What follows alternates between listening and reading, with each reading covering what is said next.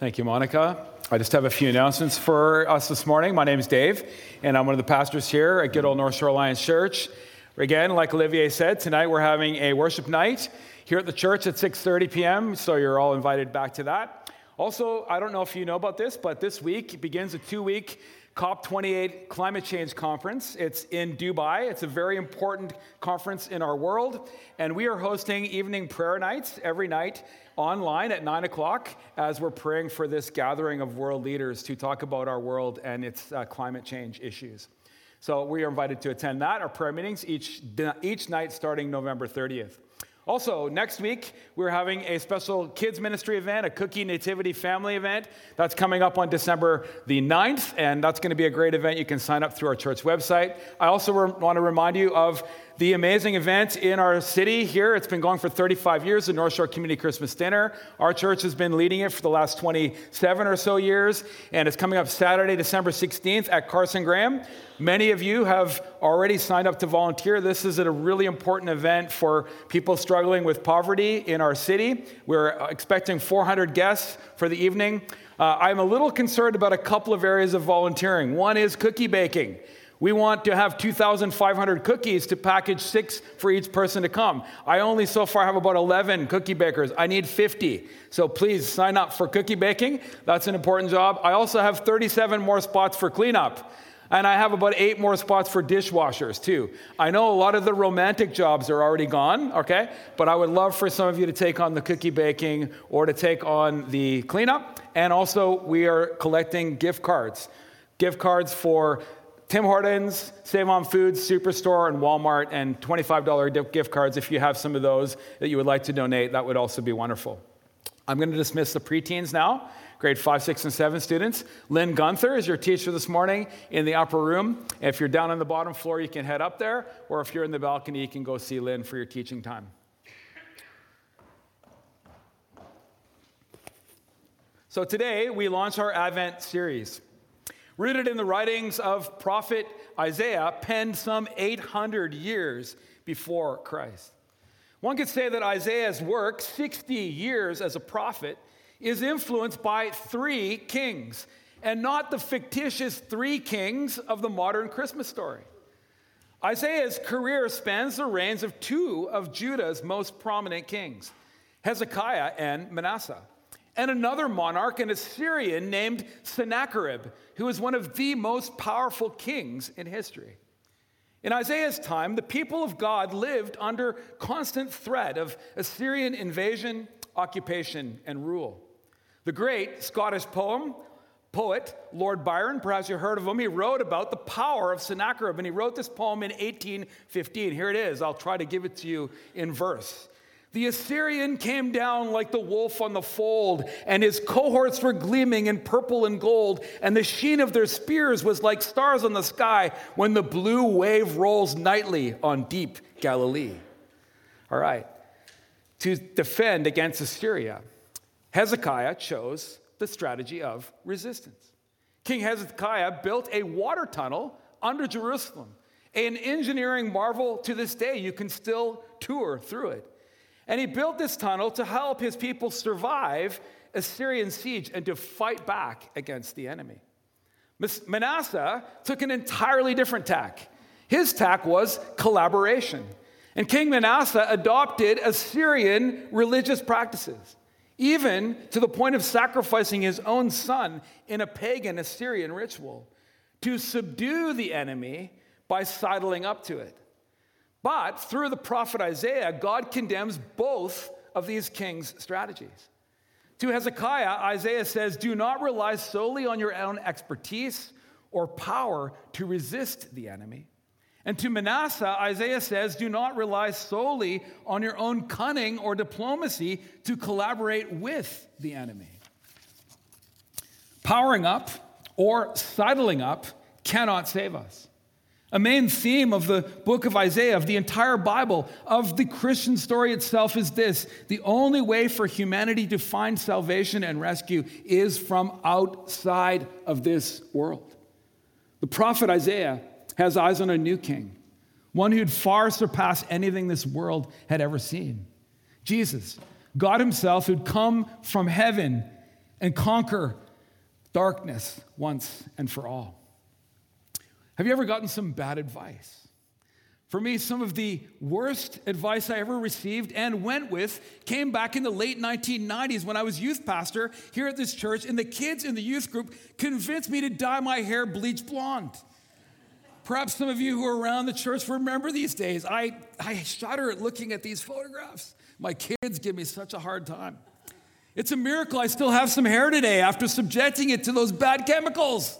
What a terrible idea. Now, we all receive questionable advice all the time, don't we? However, when we heed that bad advice, it's really on us for going with it, isn't it? So, here's a little discussion question for us. We're going to go coffee time on us today. Turn to someone near you for a brief discussion about this. Tell of a time when you followed some bad advice, okay? So, find someone near you, have a conversation, a little conversation about a time in your life when you followed some bad advice. I'm sure you have some stories.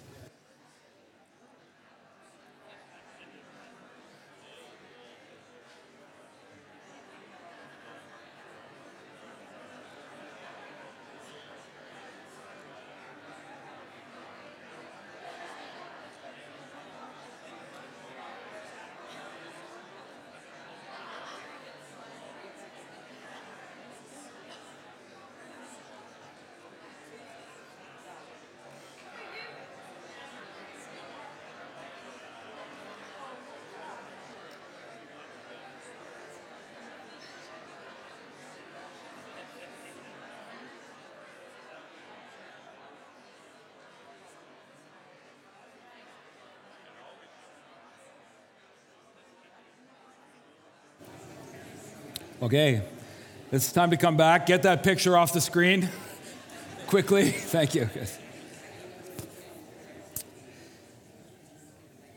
The boys read this scripture already earlier in the service, but this is our passage for today Isaiah chapter 9.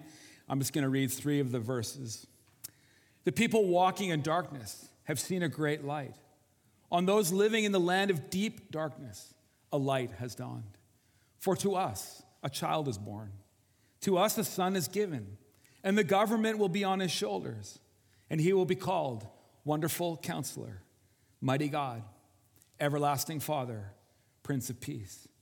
Of the greatness of his government and peace, there will be no end.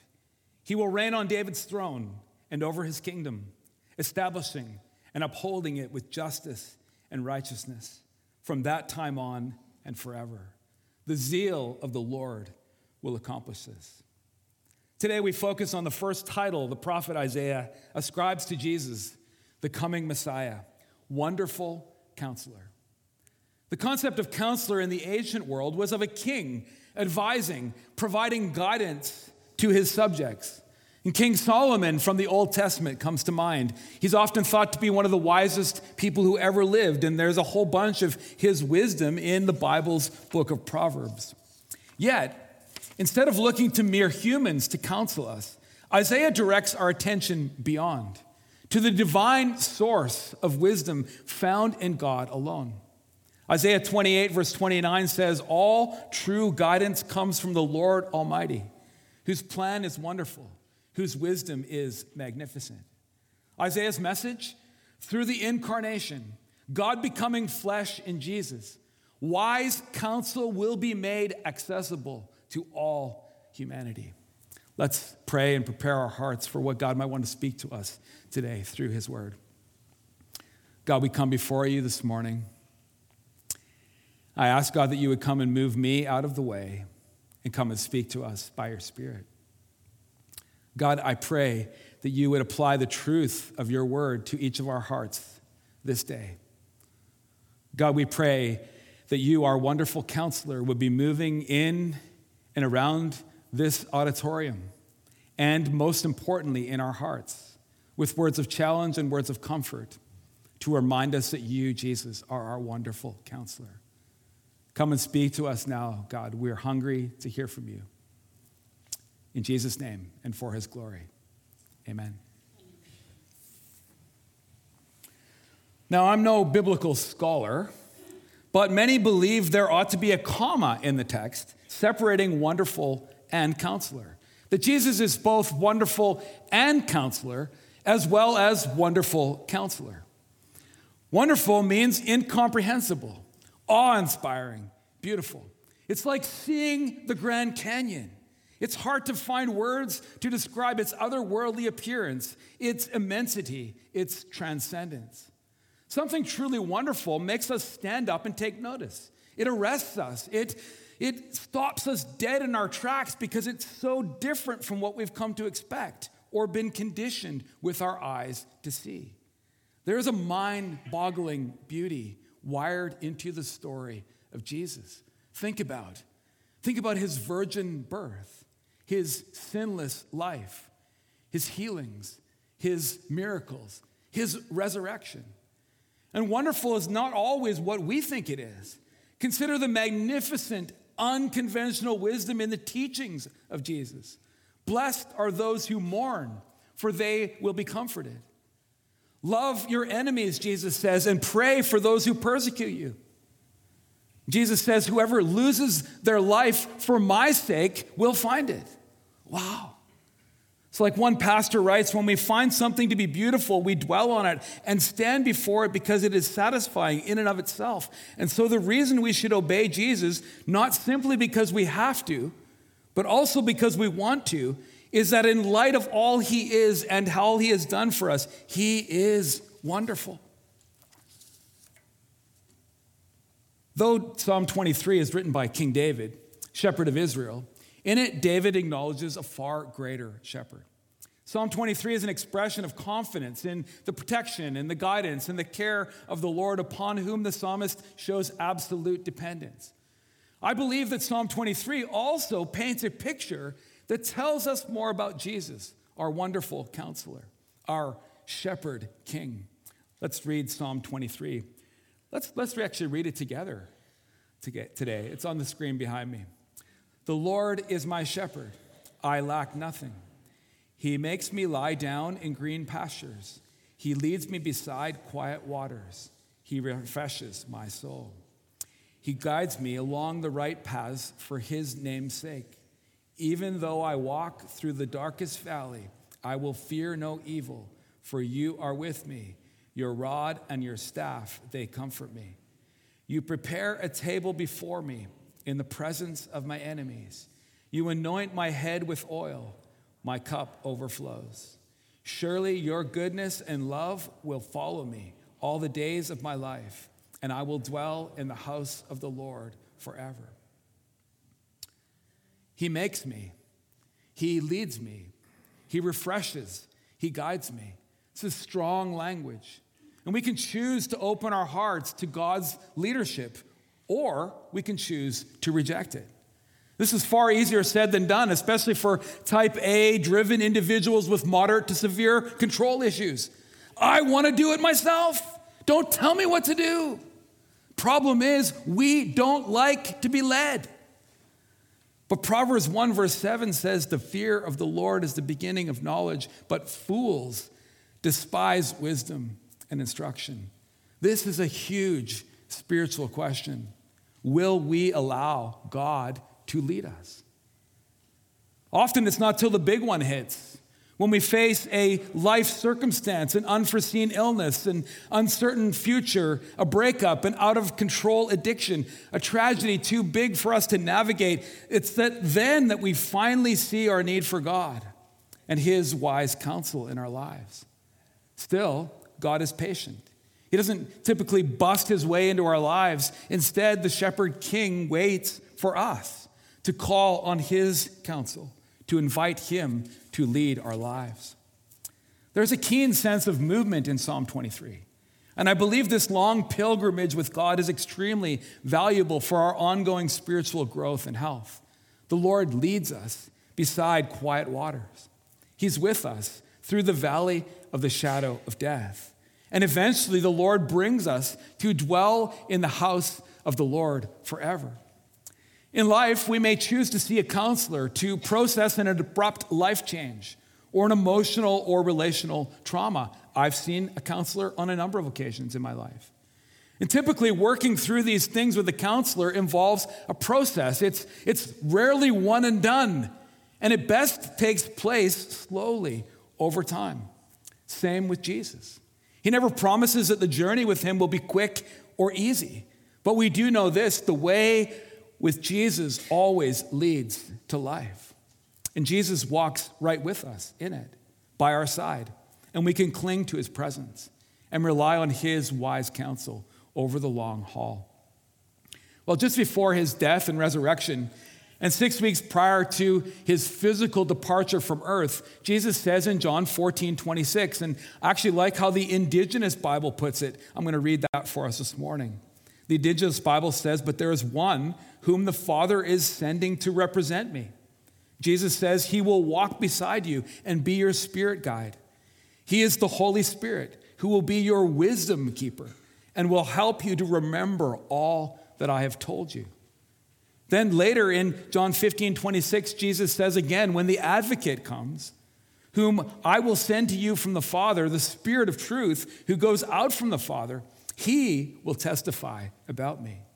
This is a vital aspect of the Christian life. The indwelling Holy Spirit is our advocate, supporting, encouraging, strengthening, and the Holy Spirit is the Spirit of truth, teaching, reminding and illuminating Jesus and his truth in our lives.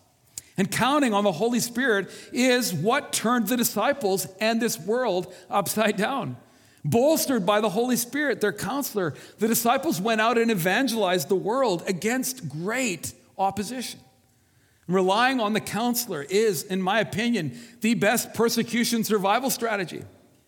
It is also an antidote for depression and anxiety. My go to prayer for Christ followers struggling with mental and emotional health this is my go to prayer Holy Spirit, would you make the peace of Jesus real for my friend right now?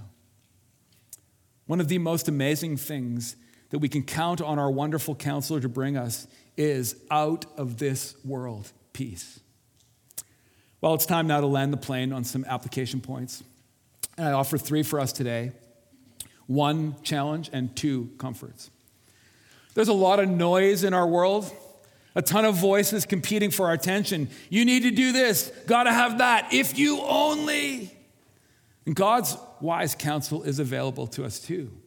Yet, one of the most important facets of our journey with Jesus is learning how to access God's wise counsel, how to discern and hear God's voice above all the chaos. And people of North Shore Alliance Church, I challenge us to tune in. We can tap in to the wise counsel of Jesus in many ways. First, through God's word, the Bible. This was one of the very first Bible verses I memorized when I was a little kid Psalm 119, 105. Lord, your word is a lamp for my feet and a light for my path. North Shore Alliance Church's first vision point we are a church that's for the gospel and the word of God. And I challenge us, all of us, to be regularly reading God's word, studying it, engaging our hearts and our heads with Bible and te- Bible teaching and preaching. Yet, the Bible is not merely words on a page, it's God's word to us. And teaching and preaching is not meant simply for us to acquire more knowledge, but to facilitate a deeper personal relationship between us and God that we might know him better. And that from knowing God, we might be able to mine life, wisdom, and direction from our wonderful counselor. We also receive the wise counsel of Jesus through prayer, private and corporate. Prayer is such a key spiritual practice. Prayer keeps our dependence fixed on Jesus. James 1, verse 5 says, If any of you lack wisdom, you should ask God who gives generously to all without finding fault, and it will be given to you. God loves it when we humbly come to Him and bow before Him in prayer, or when we muster up the courage to ask others to pray for us. And God moves when we come and receive prayer ministry and surrender ourselves and our life situations to Him before others. And another way that we encounter the wise counsel of Jesus is through worship music. Now, I don't know the science behind music, But I think Bob Seger is probably onto something in his song Old Time Rock and Roll. That kind of music just soothes the soul. Yeah, music. Music has a way. I woke you up, woke a few of you up who were sleeping there. It's good. It's all right. Lots of people sleep during my sermons. Maybe you at home should wake up too. Music, it has a way of touching the human heart. God's wired it that way. And I know music isn't everybody's thing. Many of you have told me so. but so often, God ministers His presence, His truth, His comfort through worship music in our homes, in our cars, in our gatherings. I've heard so many stories of people over the years, some who've never ever been to church before, some who don't even understand a word of English, who've walked into our services and experienced the powerful presence of Jesus through the music. We access the wise counsel of Jesus also through other people. And this highlights the importance of Christian community. It does take some effort on our part to build it, to invest in getting to know others and risk being vulnerable to be known by others. But the risk, the risk is worth it. When we intentionally engage in church community, when we commit to serve, when we join a small group, when we build deep relationships with other believers, God loves to minister to us through the spiritual gifts of others. Often, when I've been in a dark place, God has ministered to me through others, many of you. And when God unknowingly puts me and my needs on the radar of another person, who then steps up under God's prompting to care for me. It's humbling, it's mind boggling, and it's beautiful. Now, this is not an exhaustive list. There are other ways that God speaks to us. Most important, though, is that we tap in to his wise counselor. Second point today, uh, by way of application, is this that our counselor walks with us in the valleys. Psalm 23, verse 4 says, Even though I walk through the darkest valley, I will fear no evil, for you are with me. Your rod and your staff, they comfort me. With his rod and his staff, our shepherd king, our wonderful counselor, both protects us from danger and guides us on the correct path, even in the darkest valley, should we choose to acknowledge his presence and accept his leadership. And to illustrate this further, Jacob shares a testimony today with us via video. Let's watch this video together.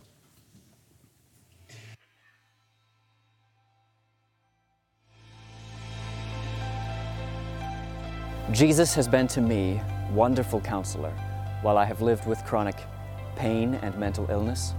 At critical moments after significant losses, having descended into terrifying depression, I have cried out and felt Him answer me, As deep as you are, I hold you.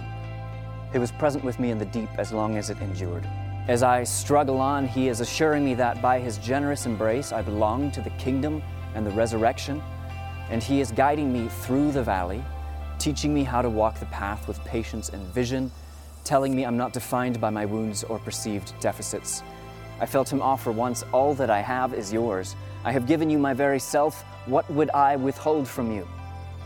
I have found myself held in these years of chronic pain and mental illness. The counsel of my King has been kind and wonderful, and I find myself believing in abundance, beauty, and the coming of the kingdom of God. Thank you, Jacob, for sharing your story with us. These past few years, as I've journeyed through the valleys of my own pains and losses, I've been camping on this verse.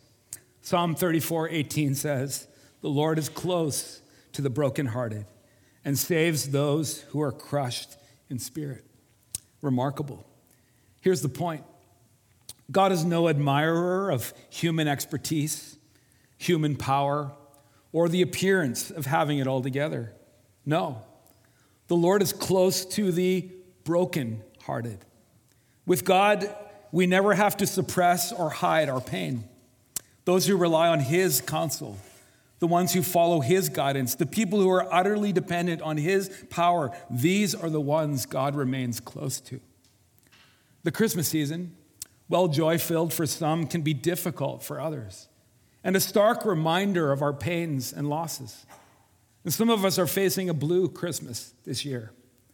We suffered a loss. Someone will be missing from around the table, or we're the ones far away, missing loved ones or alienated from them. The promised joy of Christmas is hard to step into for those who feel alone, burdened by our pain, physical, mental, emotional, or relational. As we walk through our grief, as we stare at our pains and losses, which Christmas has a way of making us do, may we know that Jesus is by our side. And our wonderful counselor offers these wise words to us My child, please know you are not defined by your wounds, your deficits, or your brokenness. I love you, Jesus says, and I am with you. This is the comfort Jesus, our wonderful counselor, loves to provide. Third and final application point is this Jesus, our wonderful counselor, truly gets us. Perhaps it's our misreading of the Bible or our effort to keep God at a distance. We don't like having God in our kitchen. That's maybe behind our common failure to remember this key truth God, the Son, Jesus is fully human. He was and is fully human. He is one of us. Hebrews 4 says this Therefore, since we have a great high priest who has ascended into heaven, Jesus, the Son of God, let us hold firmly to the faith we profess. For we do not have a high priest who is unable to empathize with our weaknesses, but we have one who has been tempted in every way, just as we are, yet he did not sin. Let us then approach God's throne of grace with confidence, so that we may receive mercy and find grace to help us in our time of need. This illustrates for us the sweet relatability of the incarnation. Our Savior is no ivory palace prince. God the Son, Jesus, understands the human condition intimately. He got right into it, He got stuck in. Jesus steps down into this dark world. He gets dirty himself and he sets to work redeeming us and all creation. Wonderful. In his book, Hidden Christmas, Tim Keller writes this If God has really been born in a manger, then we have something that no other religion even claims to have. It's a God who truly understands you from the inside of your experience. There's no religion that says God has suffered, that God had to be courageous, that he knows what it's like to be abandoned by friends, to be crushed by injustice, to be tortured and died. Christmas shows he knows what you're going through. When you talk to Jesus, he understands. When choosing a counselor, there are many things to consider their credentials, their experience, personal and professional, their ability to relate to our struggles, their accumulated wisdom to guide us and truly get what we're going through in order to provide us with good advice. And we can be confident that we have all of this and so much more in Jesus, our wonderful counselor. May we take comfort in his presence in our life's deepest valleys. May we tune our hearts into His voice above all the competing voices in our world. And above all, may we put our faith wholly in Jesus, our wonderful counselor, who loves to protect, lead, and guide us. Amen. I invite the worship team, the wonderful worship team, to come now. And during worship, we will have prayer ministry available as well. I think we have a couple people praying over here, Clive and Debbie and we have a couple people praying in the balcony as well. If God's placed some, Gary, is that Gary and Isabel in the balcony? Awesome. I see you. And Clive and Debbie will be over there. Like I said in my message today, I encourage you. One of the ways that God loves to minister to us is when we come and ask other people to pray for us. And so I encourage you to go forward for prayer ministry. You can go to find these people during our worship time. Let's stand and respond together.